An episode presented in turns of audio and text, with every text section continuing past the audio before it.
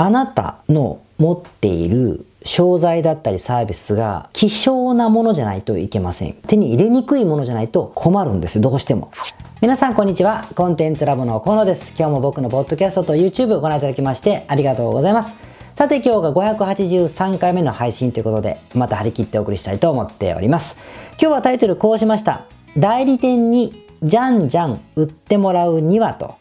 いうことでございまして、まあ代理店に売ってもらうみたいな話をするんですけども、皆さん楽したいですか？楽してビジネスしたいですかね？まあ本音を言えば多分ほとんどの人がそう思ってると思うんです。僕もそうですね。楽したいじゃないですか。要するにチャリンチャリンとなんか勝手にお金が入ってくるといいなというのっていうのはあるじゃないですか？あると。で、その最もたるものというのが、要するに代理店だったりとか、まあ、誰かが代わりに売ってくれて、そのお金が入ってくるということだと思うんです。まあ、なのでそう話をするんだけど、代理店って言ってもいろんな形があって、物を売ってらっしゃる。ネットショップだったりね、物を売ってるなら、えー、卸売とかホールセールと呼ばれる行為で、えー、物を卸して売ってくれて代金がいただけると。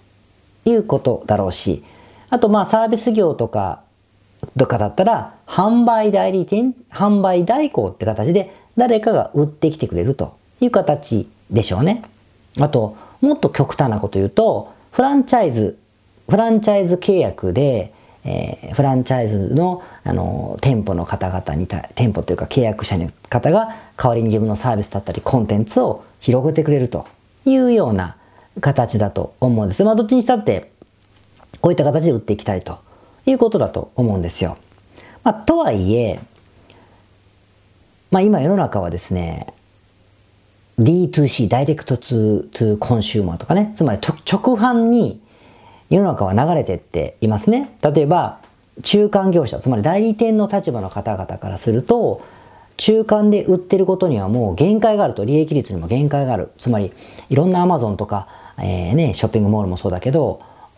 巨大なあ代理店が増えているので、戦えないと、金額的にも戦えないから、これはどうやっても自分のがブランドになるしかない。えー、OEM とかよく言うけれども、何か、何かを製造する、何かを生み出す、ブランド、メーカーになるしかないというふうに、躍起になっている傾向がやっぱ強いし、えー、今度はメーカー側からすると、中間業者を通すんではなくて、直接自分が売るんだと。ユーザーに売るんだ。もうナイキとかいうブランドも全部そうだけど、直接自分が売るんだ。で、市場だったりとか、ユーザーのコントロールをしていきたいというふうに思っている傾向が強い。今はもうやっぱこういう時代の流れがあると思うんですよ。なんですけど、やっぱり代理店で売ってもらった方が、まあ楽なことは楽だろうし、メーカーから、皆さんからすればね、だと思うし、まあそれをしたいのが本当なところだと思う。そして、それでうまくいくことだってまだまだあるわけですよ。ですから今日はこの辺のコツというか、時代の流れはちょっと違うんですよ。だけどコツがあるのでね、それをちょっとお話したいなというふうに思って、えー、います。では早速始めていきたいんですが、まず、大大大前提として、そもそも論、代理店に物を売ってもらって、しかも成功するというか、まあ、ある程度チャリンチャリンと言いますか、売り上げを大きくしていく時の大前提があってそれはあなたの持っている商材だったりサービスがやはり希少なものじゃないといけません。希少、少ないものですね。少ない。手に入れにくいものじゃないと困るんですよ、どうしても。とは言っても、なんかダイヤモンドとかそういう意味の希少性ということを言ってるんではなくて、例えば、えー、外国の、えー、まあ、ブランドのあなたが一時代理店だとしたら、それは独占を取ってるから僕らにはアプローチできませんよね。だからあなたから買うしかない。そしてその商品は他と少しユニークなところがあって人気が出そうであるとか出ている。ということっていうのは一番よくあるパターン。でしょ？だからありきたりであなたも買えるし他の人も買えるものだったらそういうことはできないってことですよ。できない。し、あとサービスで言うとですね、えー、エリアですよ。例えば、うんと、僕らのクライアントさんでもいらっしゃるけど、カナダとかアメリカでもいいし、ヨーロッパでもいいんですが、どっかの国の、例えばこれからまた増えていくと思うんだけど、留学の斡旋業だったら、現地になければできないこと、現地になければいろいろ調整ができないことだったりとか、言葉の壁があったりとか、人的ネットワークがなければ、手が出せないサービスをあなたがやってる場合は、やはりこれは希少なものであるから、代理店というのは前提をクリアする。代理店に売ってもらうことの前提がクリアできるということなんですよね。で、もっと言えば、そんなこと全くなくても、ただただそれを自分がメーカーしよう、自分がメーカーになろうと、作り手になろうと思ったら、めんどくさいもの、いろんな手続きが必要だとか、いろんな許認可が必要だとか、ただただ作るのがめんどくさい。例えば学習塾とかそうじゃないですか。学習塾って今って、ビデオで習って、アルバイトの人にご質問してみたいなスタイルのフランチャイズってあるんだけど、そんなん誰でもできそうじゃないですか。だけど、もう作るのがめんどくさいじゃないですか。ノウハウも必要だし。だからこそ、あのー、ありきたりのどこでも多分同じようなことを教えてるんだろうけども、その教材を使えるという権利のために皆さんこぞって、えー、代理店契約をするわけですね。だからめんどくさいものっていうのも、あの、十分代理店に売ってもらう条件はクリアできると。なぜかというと、そういう条件がクリアされてないと、そもそも代理店の応募がないからですよ。やらせてくださいという人がいないから、これはもう、あの、大事なことですね。大事なこと。まあ逆に言うと、代理店をなんか必死こいて探すようなものなんだったら、あなたの商品は代理店の販売には向いてないですよ。向いてない。っていうか、そこに投票に立てないので、手を挙げてもらえるような状況になってるものは希少なもののはずなんで、希少なものっていうのはさっきの手に入れにくいものだったり、うん、めんどくさいものだったりとか、いうことだと言いましたね。いうことだとか、いう意味です。これをクリアしてほしいんだけど、じゃあ次に、えー、そういう条件ですとなった時に代理店を、まあ、募るじゃないですか。募る時に、次に大切なことなんだけども、基本的、えー、まあ、事実として、代理店っていうのは、売ってくれないものだと思ってほしいんです。代理店っていうのは、物を意外と売ってくれないものです。意味わかんないですよね。えー、なんでかっていうと、僕ら、あなたが扱っている商品は希少ではありますよ。希少ではあるかもしれないけれども、まあ、売れる、売る力がある売る。売れるものでしょうよ。売れるものなんですよ。売れるものなんだけれども、よっぽど商品に競争力が多分あるんだったら、まあ、代理店を募集しようと思ってないんじゃないのって思ったりするんですよね。勝手に入れていくんだから、自分が。まあ、まああるし、そうじゃないにしても、我々とかあなたに代理店やらせてくださいって言ってくる人というのは、大抵は、そんなにめちゃめちゃ売る力っていうのがないんですよ。売る力がないんですね。なので、そういう場合は、一社と、まあ、手を組んでというか、卸売りをしましょうとか、代理店してくださいって言ってもね、その会社はそんなに売ってくれないと思ってた方が自然なんですよね。売ってくれないと思ってた方が自然です。で、いやいや、そうじゃないと。売る、売る力がある人が代理店だよと言うかもしれないけれども、その場合は、もちろん僕らにそうやってアプローチしてくれてるってことは、なかなかないんですよ。売る力がある人は。ね、我々選ばないから。だけど、もし売る力があるとしたら、今度はね、その方は我々のものだけをたくさんやってくれないんですよ。だって一番有利なものを売りますから。ってなってくると、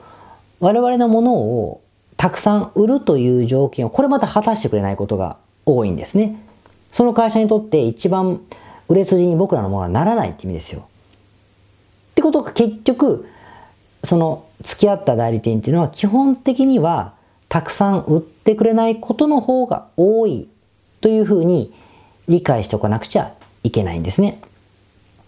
で、なんでかというと、理解っていうのは大事で、そう思ってないとですね、例えば売れるのに売ってくれない代理店だとしたら、なんで私のもっと力入れてくれないんだろうというふうにイライラする、やきもきする。かといって働きかけると、まあ、奴隷的な条件を指定されるか、指定されて、じゃあそれに売ってもらうためにも思いっき値段下げて、利幅低く、わがままを聞いてあげると、こう、奴隷的契約になることによって、それじゃじゃんじゃん儲かってるのとちょっと違うじゃんって話になるし、さらに、値段をガッと下げて、そこに売り売ってもらって、依存するじゃないですか。依存すると、今度は、あの、この会社から切られたらどうしようって恐怖の中で戦うことになります。つまり、一社依存ってやつですね。一社依存。これね、めちゃくちゃ危険なんです。よくね、あの、半沢直樹じゃないけれども、あの、テレビドラマでも映画とかでもですね、あのか、あの歌子に契約を切られたらうちはどうしたらいいんですかっていうのとかあるじゃないですか。それをそうじゃないですか。大手企業に仕事をもらってたけど、バチって切られるみたいなことっていうのは起こり得ることになるから、これはね、独立独歩で起業したいような、この類の番組を聞いている方にとっては、もう本意ではないと思うんですよね。まあ、一定期間も潤ったりするけど、それちょっと違うから、結局は良くないことになるわけですよ。ね。だから、結局は、じゃ条件をフェアにしつつ、売ってもらいたくても売る力があるところはその条件だったら我々のことを一番には思ってくれなかったりすることの方が多いし多いし逆に売る力がない人の場合はどうなるかというとその方がなんで売れねえんだよとイライラする一方で誠実なあなただったら売れ売らしてあげようと思いますよね。じゃあこうやったら売れるんじゃないかああやったら売れるんじゃないかいろんな教育トレーニング素材を与えてあげてこの方が何とか売れるようにこの会社が売れるように頑張ってあげるわけですよ。ねこれはこれで今度は依存的にはならないですよね。そいつに切られたらどうしようとは思わないかもしれないけれども、いや、俺がやった方が早くねってなるんでしょ？だってなんでその人がたくさん儲けるために、あなたばっかり頑張るんだってなると、自分のスタッフでやった方がよっぽどそれだとマシだし、自分でやった方がよっぽど売れることになるから、それも意味がない。ってことに、えー、なるじゃないですか。なりますよね。ってなってくると、やはり、あの売ってくれないと思った方がいいじゃないですか。いいと。じゃあどうしたらいいかなんですけど、売れる会社を見つける方法を説明するんじゃないんですね。何をしてほしいかというと、要するに、たくさん集めるのがコツなんです。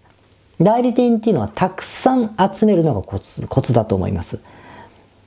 いろんなことやりました。僕もいろんな方のいろんなことを手伝ってきましたけど、やっぱりたくさん集めないと、さっきのどっちかになってますよ。売ってくれる力があるところには媚びを売り、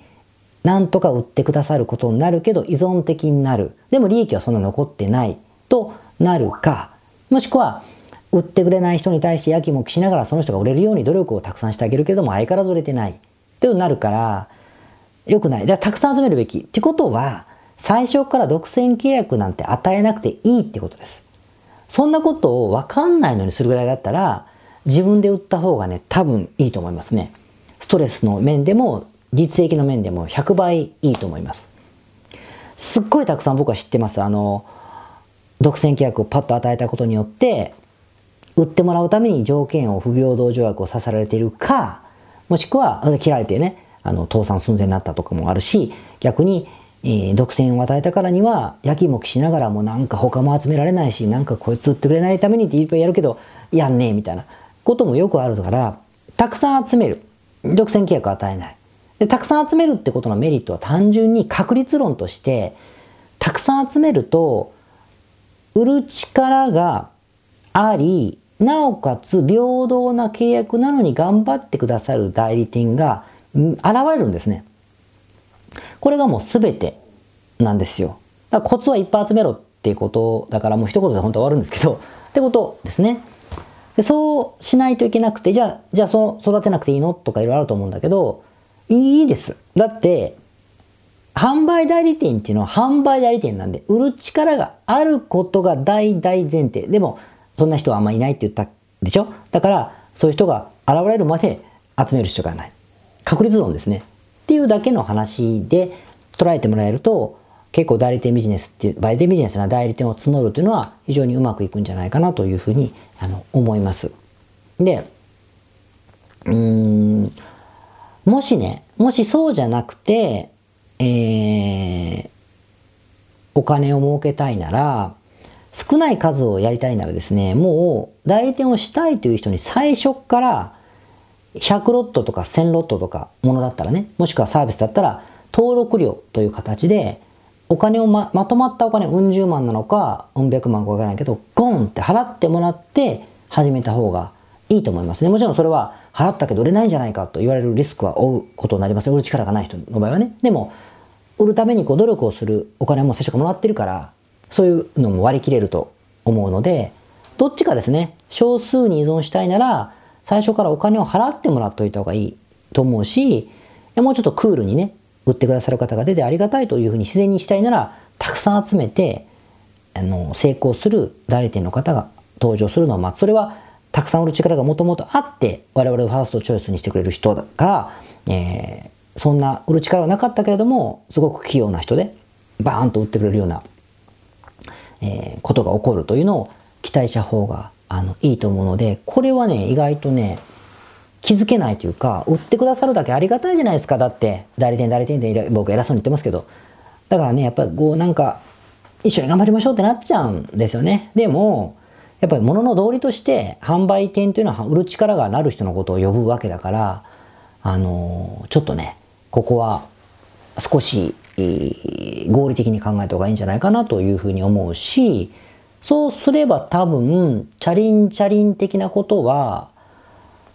怒ってるなと思いますね。怒ってる。まあ、もちろんさっきの前提として代理店が手を挙げてくれない時には希少なものではないと思うので、商品が希少なものじゃなかったり、みんながめんどくさい、自分でやるのはめんどくさいなと思うものじゃないんでしょうから、それはね、代理店のビジネスに向いてないんですよ。あの、皆さんがやってることが。だからそれは割り切って直販をしていこうってすればいいし、どうしてもそれがしたいなら、代理店が手を挙げそうな商材を自分で準備できるための努力の方に力を入れた方が、だからビジネスをピボットしろっていう、えー、ことですね、となるんじゃないかなというふうに思ったりします。はい。あと、なんだっけな。まあそんなもんですかね。なので、まあ、あのー、条件が揃わなかったらしょうがないから、今の流れはね、ダイレクトマーケティングなので、えー、僕もそれが得意ですけど、ダイレクトマーケティングの方が、あの、はるかにえー、コントローラブルだと思うので、えー、そっちに没頭していきましょう。それではまた次回。はい、それでは583回目の雑談に行きたいと思います。えー、夏真っ盛りなんですが、え緊急事態宣言が日本は出てましてですね、まあ、結構、まあ、大変な状況なそうでございますけれども、という中、批判をされるかもしれませんが、私この前ですね、日光に行ってきました。あの川とかね、海ばっかり夏はなりがちなので、違うとこ行こうということで家族とですね日光江戸村に行きましたで何を隠そう私日光は行ったことありますけど日光江戸村は行ったの初めてでしてですね大体なんか関東の人は遠足で行ったことがあるとかねいう噂も聞いたことがありますが大人になってから僕行く必要もないと思ったら行ってなかったんですね。でもまあ子供が面白いかなと思いましてあの行ったんですよ、まあ、結果面白かったです。面白かったんですけどでもねちょっとねショックだったのは夏休みですよ。しかも僕土日行ったんですよ。もう全然人いなくてこれやばいなと思いましたね。でなんか後で調べたら日光江戸村ってやっぱりバブルが終わってから2000年代になるぐらいまではもうやばかったらしいです。経営なんでもう破綻寸前だったみたいですね。よくあるテーマパークでテーマパーク破産申請廃墟みたいななりかけたそうでございます。なんだけどなんか当時の経営を引き継いだ方が非常に優秀な方でよしインバウンドだってことで特にアジア圏のあのお客様をね誘致してつまり英語のね記述とかそういうのも全部設定してやったそうですよ。お金をかけずに。それで結構 V 字回復したというふうに聞きましたんでね。納得でしたけどね。でも今はねインバウンドないじゃないですか。だからこれやばいんじゃないかなと思ってあの見てました。でもコンテンツとしてはねやっぱすごかったですよ。僕は大人なんでうわーとはならなかったけどでも面白かったです。なぜかというとやっぱ江戸時代でしょ。江戸時代侍忍者花魁火消しとかですよ。だからすごくね楽しいんです。例えばあの花魁の方があのお大臣遊びをしてるのをちょっとなんかちょっと なんか小芝居みたいなね見せられたりとかあしたりねしたりあとなんだろうえっと、夜だったらですね鳥羽を再現しましょうっつって「ほい入りました。はったはった」みたいな「超か半か」っつって本当博打だからね子供の教育上どうかと思うけどなんかちゃんと寄付だももらってねその掛け事を体験できたりね。だってかける人はちゃんとちょんまげして裸でさらし巻いてますから。そういうのとかを体験したり。でもちろん侍忍者ですから忍者体験があったりとかですね。こうなんかガチャンガチャンガチャンってここパッと通れるかどうかってゲームをしたり。あとなんかなんだっけな。手裏剣道場っつって手裏剣をこう5枚もらってピャッと投げてバッバッて刺さった数が多かったら商品がもらえたりとかですね。あとなんだっけ、ー、こう弓矢弓矢でこれも一緒です。弓矢とかあと、えっと、刀を切るやつとかねあったりして子供たちはやっぱり大はしゃぎだったりしてましたね。僕もだからそういうのは面白かったのでコンテンツはすごいなと思いました。でしかも多分権利関係がうまくいってるんでしょうけどワンピースってあの僕今息子がハマってるんですが僕はあんま知らないですけど和の国編って言って侍的なものがいっぱい出てくる着物とか日本っぽい国を舞台にしたシリーズがあるんですよ。それとコラボしてて和の国編とコラボしたなんか、えー、例えば弓矢を引くところで弓矢の代わりにウソップが持っているこういうパチンコで当てるようになったりとかもしくはこう剣術道場だと普通は居合でうわって切るのを練習するのに、えー、ゾロのね三刀流なんですけど3本刀を持つのができたりとかしてねうまいこと作ってありました。だからすごいなと思ってたんですけどなんかねまあ面白かったです。面白かったから意外ともうすぐ帰ろうよみたいな。みんみんの餃子でも買って帰るかなんて話をしてたんですよ。つまなかったらすぐ出て川下りでもして帰るかなんて話をしたのに結局7時間ぐらいいましたからね。もっと6時間ぐらいかいましたからね。おおと思って。ということであのすごいコンテンツはすごいなと思いましたよ。江戸村の人にそれですね。でしかもなんかねみんな偉いあの盛り上げるのうまいなと思ったスタッフの方が例えば花魁の太鼓持ちで太鼓持ちでございますなんてこうすごいうまいしなんかみんなうまいですよ忍者の人もなんとかでござるかなんつって。って思ったらなんかね採用情報見たら役者の卵みたいな人がいっぱいアルバイトで行ってるみたいですね。あれは経験になるのかわからないけどやっぱりこう好きなことなんだろうと。日給6000円って書いてたからなかなかなかなかだなと思ったけど、まあ、好きなことであればねいいのかなと思ってあ皆さんだから非常に上手な人が多かったのも納得だったんですよね。ただもったいないと思いました。なんか僕はこういうテーマパークのプロではないけどあの USJ のねあの森岡さんじゃないけどユニバーサル・スタジオの VJ 回復したねマーケッターの森岡さんみたいにこれいろいろ考えたらね化けるんじゃないかなっていうふうには思いましたよ。だって江戸時代ってだけですごく舞台が周知じゃないですか。例えば、えっと、漫画だったらですね「ワンピースだけじゃなくてルローニルロールローニ剣士は明治だけど侍でしょ？ルロー剣の幕末の話にかぶるしで幕末のネタなんかいっぱいじゃないですか。とかあと何でしょうあのえ銀銀玉でしたっけ？銀玉ってあれも江戸時代でしょ？江戸時代だし、えー、ルロケンは今言いましたね。あと「鬼滅の刃は」あれは大正時代だけどあれも侍刀みたいな話じゃないですか。なんか結構ねいろいろできればあの面白いことできるのかなってあの思いましたね。でもやっぱりあれなんだろうな資金調達が難しくてね、えー、どうしても楽しいイベントも手作り感が半端なくて 面白くは作ったんだけどなんかちょっと設備とかねいうのは作れないんだろうなって思っててそこはあの現場サイドで苦肉の策が見て取れてですね僕ああいうのすごい好きなんですよ。あすげえ努力してるなと思うから。でとても面白かったなと思いました。1人ね4800円大人4800円子供がいくらだっけのちょっと忘れてたけどそんなぐらいの金額なんで、安くはないのかな日本にとっては。でも海外だったらねこんなめちゃくちゃ安いじゃないですか。もっと20度取ってあのいろんなことができればですね、えー、人がもっと来るのかなと思ってなんかもったいないなっていうふうにあの思いました。まあ日本の方がこれ聞いていれば行ったことあるんですか？韓国の方は。行ったことなければですね結構話のネタぐらいになるので ぜひあの行っていただければなと。でちなみに日光江ノ村の中にある蕎麦屋があるんですけどこの蕎麦はねめっちゃうまいですよ。あのなんかちょっとねテーマパークのなんちゃって飯の域を超えてるというかあのディズニーランドの北斎とかも結構うまいですけど日本食のレベルとしては。でもねそういうのでちょっと美味しかったりしますから。ネタにこう手裏剣とか好きなねあのお子様がいらっしゃればね行ったらあの面白いんじゃないかなとあの思います。それではまた。